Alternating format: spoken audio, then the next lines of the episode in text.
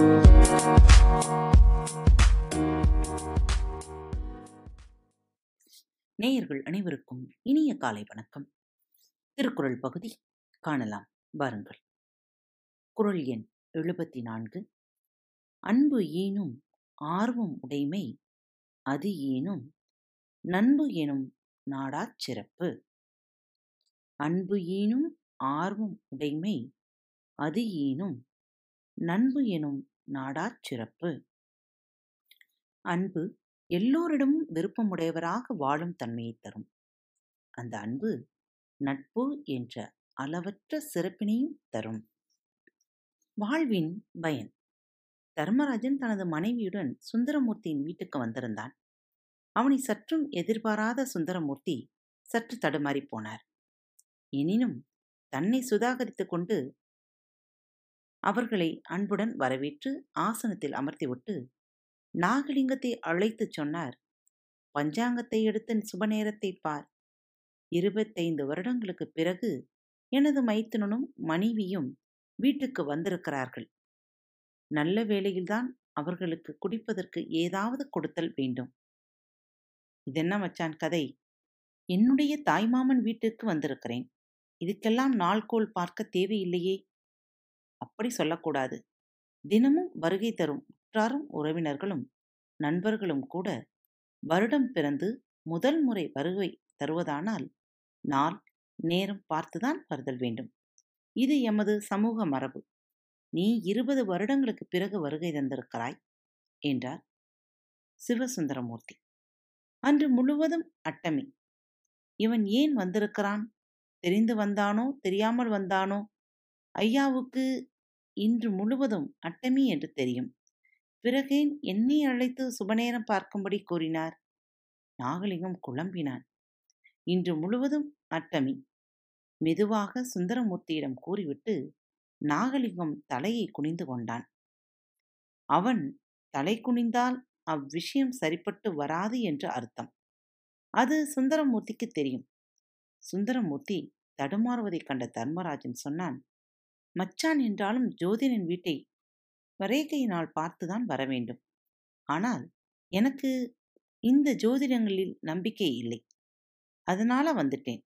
ஏன் நாள் சரியில்லையோ? இன்று முழுவதும் அட்டமி நிற்குது அட்டமியிலை தொட்ட விஷயம் நாசம் என்று சொல்லப்பட்டிருக்கு. சரி சரி. அப்ப தண்ணி வெண்ணி என்னும் வேண்டாம். உங்களோட நம்பிக்கையை ஏன் கெடுப்பான்? நான் ஒரு நல்ல விஷயமாத்தான் வந்தேன்.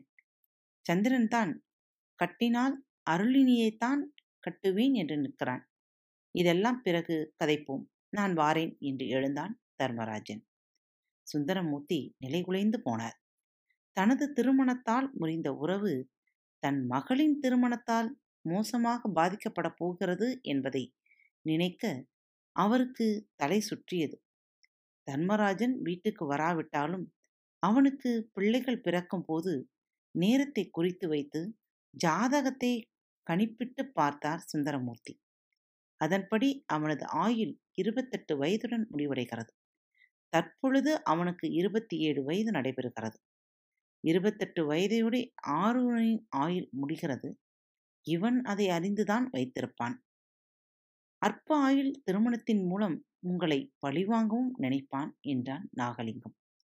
எனக்கு குழப்பமாக இருக்கு. விருப்பமில்லை என்று சொல்லிவிடலாம். இதனால வீண் சண்டைகள் வரும். எனது திருமணத்தால இருபத்தைந்து வருடங்களாக பிரச்சனை இருந்து வந்தது. இப்போ ஒரு மாதிரி தணிந்துடுத்து. மகளின் திருமணத்தையும் மறுத்தால் இன்னும் இருபது வருடத்துக்கு பிரச்சனையாய்த்தான் இருக்கும். அதுக்காக பிள்ளையினரை வாழ்க்கையை கெடுக்க முடியுமோ? என்றார் நாகலிங்கம் சுந்தரமூர்த்தியால் எதுவும் பேச முடியவில்லை. அதனால் நாகலிங்கம் தொடர்ந்து பேசினார். உள்ளதை உள்ளபடி சொல்லிவிடுங்கோ. நாளைக்கு நான் தூக்கி வளர்த்த பிள்ளை கண் கலங்கிறதை என்னால பார்க்கலாகாது. உங்களால சொல்ல முடியாட்டினாலும் சொல்லுங்கோ நான் சொல்றேன். எல்லாம் விதிப்படிதான் நடக்கும். அருளினிக்கும் இருபத்தோரு வயதில் ஒரு கண்டம் இருக்கு. ஆனால் பெரும் பாதிப்பில்லை. அது இது போலத்தான் கிடக்கு. அன்று திங்கட்கிழமை தர்மராஜனும் மனைவியும் ஆரூரனும் சுந்தரமூர்த்தியின் வீட்டுக்கு வந்தனர். அன்று அருளினிக்கும் ஆரூரனுக்கும் திருமண நிச்சயார்த்தம் நடைபெற்றது. அதன்பின் ஆரூரன் தினமும் சுந்தரமூர்த்தியின் வீட்டுக்கு வந்து செல்வான். ஒரு நாள் இரவு அவன் வெகு நேரமாகியும் வீட்டுக்குச் செல்லவில்லை. அதனால் சுந்தரமூர்த்தி அவனிடம் வந்து சொன்னார் தம்பி நேரமாகிவிட்டது. வீட்டுக்கு போ. திருமணம் முடிய முன்பு முறை மாப்பிள்ளையானாலும் பெண்ணின் வீட்டில் தங்குவது அழகல்ல ஆரூரன் எதுவும் பேசாது சென்று விட்டான். அதன்பின் அவன் அங்கு வரவே இல்லை தான் சொன்னது பிடிக்காததால் தான் ஆரூரன் வரவில்லை என நினைத்த சுந்தரமூர்த்தி திருமண நாளை குறிப்பதற்காக தர்மராஜனின் வீட்டுக்குச் சென்றார். தர்மராஜன் சுந்தரமூர்த்தியை வேண்டா வெறுப்பாக வரவேற்றான். உங்கள் மகள் எனது மகனை மதிப்பதில்லை. அவன் தினமும் வந்தபோதும் ஏறெடுத்து கூட பார்ப்பதில்லை. அதனால் ஆரூரனுக்கு இந்த சம்பந்தத்தில் விருப்பமில்லாமல் இருக்கு. அதோடு சீதனத்தை பற்றி எதுவும் பேசவில்லை.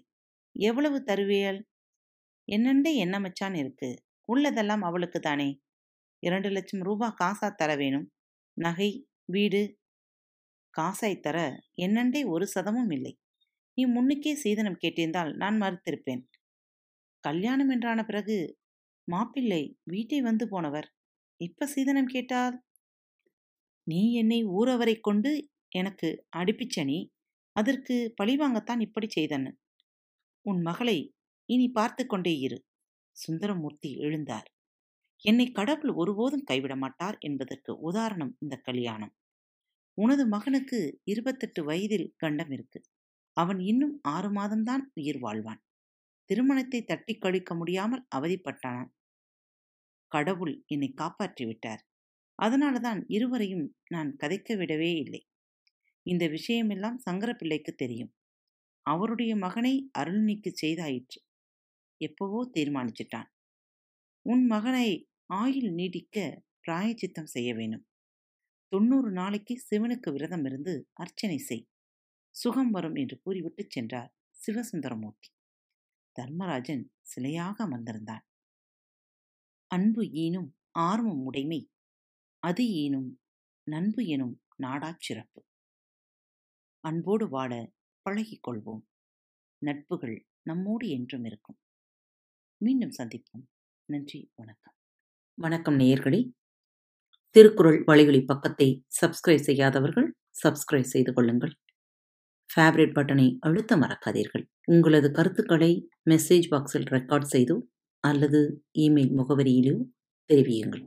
மீண்டும் சந்திப்போம். நன்றி வணக்கம்.